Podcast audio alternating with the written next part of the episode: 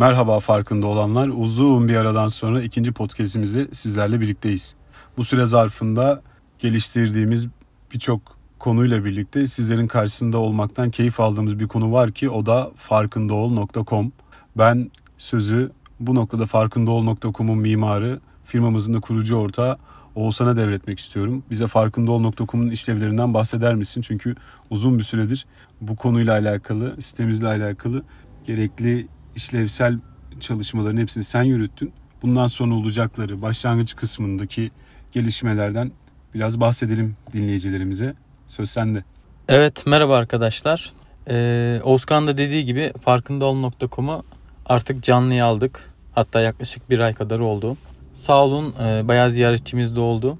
Çok heyecanlıyız. Çünkü biz burayı aslında e, bir hayalin ürünüydü. Çok başındayız aslında. İçeriğimiz şu anda blog yazılarımız var. Şu an kaydettiğimiz podcastlerimizi koyuyoruz. E, çevresel ekolojik ürünlerimiz var. Onları koyuyoruz. Ama aslında biz burayı bir yaşam alanı olarak hayal ediyoruz. Yani bir form olsun istiyoruz. Bu formun içinde sürekli sizlerle iletişim kurabilelim. Sizlerin bize sorularınız olsun. Birbirlerinizle konuşabildiğiniz bir alan olsun istiyoruz. Bu yüzden çok heyecanlıyız. Ve sizinle buluşma noktamız olacak bu. E, ilerisi için daha güzel şeyler düşünüyoruz ve sürekli geliştirmek istiyoruz. Şimdilik farkındaol.com ile ilgili yeniliklerimiz bunlar. Ama takipte edelim. Çünkü geliştirmeye devam edeceğiz. Takipte kalın. Emeklerine sağlık Oğuzhan. Gerçekten hayallerimize giden ilk adımda sitemiz bu noktada bu heyecanı bizle birlikte paylaşıyor. Bir mottomuz var arkadaşlar. O da farkında ol, değişim başlasın ve ilk blog yazımız da farkında olanlar topluluğuydu. Farkındaol.com bu topluluğun buluşma noktalarından bir tanesi olacak ve en önemli, en güzel noktası olacak belki de. Ee, bununla birlikte buluşma noktalarımızdan bir tanesi de Instagram sayfamız farkında alt tr farkında olanların sayfası. Geçtiğimiz hafta burada bir hikaye paylaşmıştık ve podcast kaydımızda konuşmamızı istediğiniz soruları takipçilerimizden bize sormasını istemiştik. Aslında bayağı da soru geldi. Yani Aynen. içlerinden hangilerini seçtin, ne yaptın? Yani orada 5 e, tane soru bizim dikkatimizi çekti.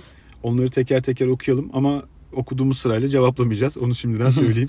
ee, birincisi insanlık nereye gidiyor? Ee, Şenay Hanım'ın sorusuydu. Teşekkür edelim buradan kendisine. Uzun zamandır sayfamızın ilk günlerinden beri takipte olan, destek veren bir takipçimiz. Biraz ee, fazla zor sormuş. Aynen. Bunu o yüzden sona bırakacağız arkadaşlar. İkincisi atık yağların suları kirletmesi ve tek kullanım maddelerin, tek kullanımlık plastiklerin burada muhtemelen geri dönüşmemesiyle alakalı bir soru var. Üçüncü bir soruyu yönelten takipçimiz de yaralı hayvanlar ile yerel yönetimlerin e, yaralı hayvanlar ile ilgili ne yapması gerektiğini sormuş. E, bu noktada önümüzdeki programlarımızdan bir tanesinde bir veteriner hekim arkadaşımızı yerel yönetimlerde çalışan konuk alıp daha detaylı bir şekilde cevaplayabiliriz ama ben şimdi bir ön bilgi hazırladık bununla alakalı onu paylaşmak istiyorum. Dördüncü bir takipçimiz de dördüncü sorusunda mesleklerimizi ve e, mültecilerin akıbetini merak ediyorum ve benzeri konuları biraz daha bizim sosyal adalet kısmını iş, evet. işlediğimiz konuları merak etmiş. E, bir değerli takipçimize severek takip ediyoruz. Birçok konuya değiniyorsunuz demiş. Çok teşekkür ederiz. Farkında olmaya ve bizi takip etmeye devam edin arkadaşlar. E, burada öncelikle biraz da alanımızla alakalı olduğu için ben atık yağların suları kirletmesinden biraz bahsetmek istiyorum. Oradaki olay da şu şekilde. Ee, evimizde kullandığımız bitkisel atık yağların her bir damlası bir metre küp yani yaklaşık bir ton suyu kirletiyor arkadaşlar. Ne şekilde kirletiyor? Ee, bunları siz lavabonuzdan döktüğünüzde bu kanalizasyon sistemine gidiyor ve atık su arıtma maliyetlerinin çok fazla e, ilave büyük olarak biniyor. Ve dediğim gibi yani bu bitkisel atık yağların artık gerçekten günümüzde ayrı şişelerde biriktirilip birçok belediyenin de artık bu noktada imkanları var. Evinizden gelip alıyorlar, belli noktada teslim edebiliyorsunuz.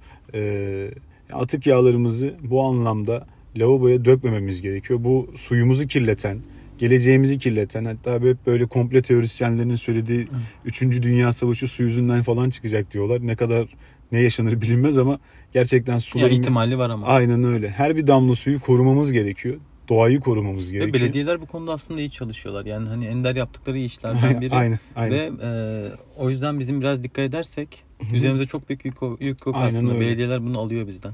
Alıyorlar. En azından metropollerde, büyük şehirlerde bu evet. sağlanıyor. Ee, tek kullanımlık plastiklerle alakalı ama biraz temkar konuşacağım. Yani geçtiğimiz hafta bunu sayfada da paylaştık. Ee, yani bir komedinin içerisindeyiz, bir ironinin içerisindeyiz. Ülkemizde arkadaşlar Avrupa'nın veya dünyanın ilk ve tek tek kullanımlık plastik mağazası açıldı. Yani bu birçok ülke bu plastikleri yasaklarken tek kullanımlık işte pipettir, kağıt karton bardaktır, kağıt materyaller, plastik bardaklardır derken bunları yasaklıyor ama bizim ülkemizde bunları satan ve bunların hijyenik ve çevreye e, yararlı olduğunu iddia eden mağaza açıldı. Çok lüks böyle. E, yani diyecek bir şey yok. Tek kullanımlık plastikleri elimizden geldiğince kullanmamaya gayret gösterelim. Bununla alakalı e, her ne kadar yeşil bir aldatmacanın ürünü olduğunu bilsek de birçok firmanın işte değişik ürünlerin ürün çözümleri olduğunu görürüz. Mesela kağıt pipet gibi. E, ama dediğim gibi yani tek kullanımlık pipetlerin, tek kullanımlık plastiklerin, tek kullanımlık ürünlerin doğaya herhangi bir yararı olma ihtimali yok. Çünkü içermiş oldukları maddelerden dolayı işte polietilenden vesaireden dolayı geri dönüşümü çok zor. Bunu yapabilen birkaç ülke var dünyada. Maliyetini göze alıp yapabilen birkaç ülke var. Onlarda bile bu oran %10. Mesela İngiltere. Biz de İngiltere'nin en büyük plastik atığını alan ülkeyiz maalesef. Yani ithal etmediğimiz bir çöp vardı. Onu da ithal ediyoruz. Ve bununla alakalı da farkındaol.com'da atık ithalatında bir ileri iki geri tarzında bir blog yazımız var. Bunları da sizle paylaştık. Yani bu konu gerçekten en azından çevre hassasiyeti, doğa hassasiyeti olan herkes için e, bir yara. Bu soru da bu sistemi tekrardan bize hatırlattı. E, yaralı hayvanlar ile ilgili. Yaralı hayvanlar derken burada e, o soruya biraz açıklık. Yerel yönetimlerin ne yapması gerekiyor? Bunun belli başlı kanun ve kaideleri var. Hayvan haklarını koruma yasası hala meclisten geçmedi tam anlamıyla ama e, en azından İstanbul'daki veya işte büyük şehirlerdeki belediyeler sokak hayvanlarını rehabilitasyon merkezleri açıyorlar. Burada sokak hayvanlarına veya veteriner hizmetleri var artık birçok belediyede. Ama dediğim gibi bu konu çok daha kapsamlı. Çok da e, yani bu programa bu kayda yetiştiremedik ve hatta daha erken çekecektik ama kaydı arkadaşımızın yani müsaitlik, müsaitlik durumu olmadığı için evet biraz daha sarktı bu konuda anlayışınıza sığınıyoruz. Ya bu konuda ama... benim kişisel bir deneyimim oldu daha yeni. Bir hafta 10 gün önce. Çalıştığım iş yerinin altında e, yeni doğmuş yavru kediler vardı. Yaklaşık 5 tane falandılar. E, aslında e, yiyecekleri işte içecekleri falan önüne konuyordu. Ama muhtemelen kasıtlı olarak birisi e, çiğ et koymuş önüne. Ve tabii küçük e, kediler de bunları yedi. İçlerinden 3 tanesi e, kanlı ishal oluyor. Evet çok uğraştık ettik. Sonra belediyeyi aradık. Ee, hemen geldiler. Hı-hı. Üçünü de aldılar götürdüler. Sonra bize irtibata da geçtiler. Bir tanesini kurtaramamışlar maalesef ama diğer iki tanesini kurtarmışlar. Hani aslında e, burada da güzel hizmetler var. Yani Hı-hı. en azından Üsküdar Belediyesi için söyleyeyim. Hı-hı. Başıma geldiği için söylüyorum. Ee, yani hem geri dönüş yapmaları da çok güzel. Hem de gelip ilgilenmeleri falan çok iyiydi. O yüzden e, gördüğümüz kedileri veterinere götürelim. Götüremiyorsak da en azından belediyeyi arayalım. Onlar bu konuda yardımcı oluyorlar. Aynen yani sokak hayvanlarıyla alakalı e, çok ciddi bir bilinçlenme var. Burada hayvanseverlerin işte burada sosyal toplumun, sivil toplumun da etkisini, Önemi, önemini aynen. bir kez daha evet, görüyoruz. Evet. Yani bu noktada inanın ya kendi çok, kendine olan bir şey değil tabii, bu. Tabii. Aynen. Yani orada o hizmeti sağlayan e, insanlar da biraz da çekinceyle yapıyorlar. Yani biz evet. bunu yapmazsak bir tepki görürüz. Görürüz evet. İşte sivil toplumun kamu üzerindeki iradesi Yeter ki olması böyle güzel şey baskılar bu. oluşsun. Aynen öyle. Ee, o anlamda ama bunun biraz daha kanun maddeleriyle vesaire desteklenmesi yani, gerekiyor. Hem de yerel yönetimlerin sorumluluğunu daha net açıklayabilmek adına konusunda uzman bir arkadaşımızın bu anlamda sizlere bilgi verebilmesi, bunu ayrı bir konuyla konu başlığı olarak e, bize işlememiz gerektiğini düşündürdü ve birçok güzel örnekle veya olması gereken örneklerle bunu anlatmaya çalışacağız sizlere sevgili dinleyicilerimiz. Ee, evet takipçimizin sorduğu mesleklerimiz ve mültecilerin akıbetini merak etmesi ve benzeri konularla alakalı. Yani evet. mesleklerle mültecileri bir arada sorması enteresan olmuş ama. Yani ama sayfamızda bunlardan bahsediyoruz Instagram'da. Çünkü e, farkında olduğumuz konular tek düze değil. Yani bugün e, sadece çevre duyarlılığını alıp da e, yani çevresine duyarlı olan, doğaya duyarlı olan bir insan dünyadaki adaletsizliklere de duyarlı olmak zorunda. Etrafında görmüş olduğu düzensizliklere de duyarlı olmak zorunda. Yani e, o yüzden bunları da işlemekten çok keyif alıyoruz. Tabii ki. E, ama şimdi firmamızın kurucu ortaklarının bir tanesi yeşil yazılımcı, bir tanesi de çevre mühendisi. Yeşil yazılımcılık kavramını Yazılımcı şu Oğuzhan anda biraz daha literatüre soktun yani. Evet, hayırlı olsun. Aynen ama bu olmak zorunda. Yani. Yeşil markalar varsa yeşil yöneticiler de var. Yeşil kampanyalar da var. Ee, dediğim gibi biz çevre mühendisi ve yazılım Yazılımcıyız evet. yazılım uzmanı olarak e, farkında ekolojiyi hayata geçirdik. Yaklaşık 6-7 aydır da işte belli pazar yerlerinde ekolojik ürünlerimizle ki orada da şu virgülü koyalım. Burada e, maksadımız bu ürünlerin aslında ulaşılabilir olduğunu yani insanlar ekolojik bir ürün alırken buna fazla para ödeyebildiklerine dair birçok e, satış pazarlama raporları var. Ancak bizim buradaki yaklaşımımız biraz daha farklı. Yani insanlar ekolojik bir ürünü tercih etmeleri gerekiyor ve bunu eder ya bu ürünü tercih ederlerken de Aslında daha az ödemeleri daha gerekiyor. az ödemeleri gerekiyor. Bunu sağlayabilmek adına da tabii çok üretim süreçlerini falan maliyetleri hesaplamaları bu podcastler biraz daha o yüzden sarkıyor arkadaşlar. Evet. Ee, ama en azından başardığımız bir iki ürünü var. Ee, umarım daha böyle Ama ha- devamı da gelecek. Devamı Onu da söyleyelim. aynen devamı da gelecek. Çok güzel planladığımız ürünler de var. Ve gerçekten e, fiyatları çok daha düşük. Aynen. Çünkü, Çünkü böyle olması gerekiyor. Öyle olması gerekiyor. Bunların ulaşılabilir olması, Olması gerekiyor. Çok absürt fiyatlarla görüyoruz. Kimseye eleştirmek haddimize değil o anlamda. Sonuçta herkesin kendi ticari kaygılarıyla çıkmış olduğu bir yol. Ama burada önemli olan bizim kaygımız ticari değil. Tamamen çevre ve doğa kaygısını güdüyoruz. Ve bu noktada hareket etmeye çalışıyoruz elimizden geldiğince. Ee, mülteci ve benzeri konularla alakalı olarak yine son zamanlarda bir anket yayınlamıştık. Orada çarpıcı sonuçlar çıkmıştı. Ee, en fazla çıkan oylardan bir tanesi de şey sorusuna hani böyle giderse ülkemizde biz mülteci olacağız diye. Türkiye maalesef bu konuda bu süreci ne kadar doğru yönetti tartışılır. Yani şunu çok net bir şekilde belirtmek istiyorum. Ee, ülkesinde savaş olup da o topraklardan mecburen göç etmeye zorlanan insanlar maalesef yani özellikle 2. Dünya Savaşı'ndan veya Soğuk Savaş döneminden beri hep ya da insanlığın var olduğu dönemden beri hep var. Ama bunu yani bu durumu yani siyasi bir kartı olarak kullanılması, bir koz olarak kullanılması, belli bir tarafa cephe açılması insani bir durum olarak gelmiyor. Elbette savaştan çoluğuyla çocuğuyla yani sırtında bavuluyla topraklarından kaçması çok ayrı bir psikoloji. Ancak dediğimiz gibi yani burada kamunun düzenleyici, denetleyici olması gerekiyor. Yani biz burada artık bizim ülkemizdeki insanlar çok rahat ben şunu hissedebiliyorum. Yani Avrupa'daki insanın rahatı bozulmasın diye Türkiye'de yaşayan insanların bu anlamda rahatı bozuluyor. Ve bu bilinçli bir şekilde, kasıtlı bir şekilde yapılıyor. Yani aslında biz kendimize ikinci sınıf insan muamelesi yapıyoruz. E bir süre sonra psikolojik olarak da mülteci olarak barındırdığımız insanlara da üçüncü, dördüncü sınıf insan muamelesi yapabiliyoruz. Yani bu bizim insana verdiğimiz değeri de azaltıyor. Şimdi siz insana verdiğiniz değeri azalttığınız bir ortamda başka herhangi bir değerin önemi kalmıyor zaten. Çevrenin, sokak hayvanlarının, işte e, garip gurebanın herhangi bir değeri kalmıyor. Çünkü sizin e, içinde bulunduğunuz sistem size zaten ikinci sınıf insan muamelesi yapıyor. Bizler artık bunu kanıksamış durumdayız maalesef. Bunun en net dışa vurumu da bu mülteci sorunun artık taraflı tarafsız herkesin bir şekilde rahatsızlığını dile getirebilmesi, rahatsızlığını dile getiremeyecek kadar e, hezeyanların içinde yaşayanların bunu içten içe söyle ve vurması. Yani bu konularda zaten görüşlerimizi sayfamızda paylaşıyoruz.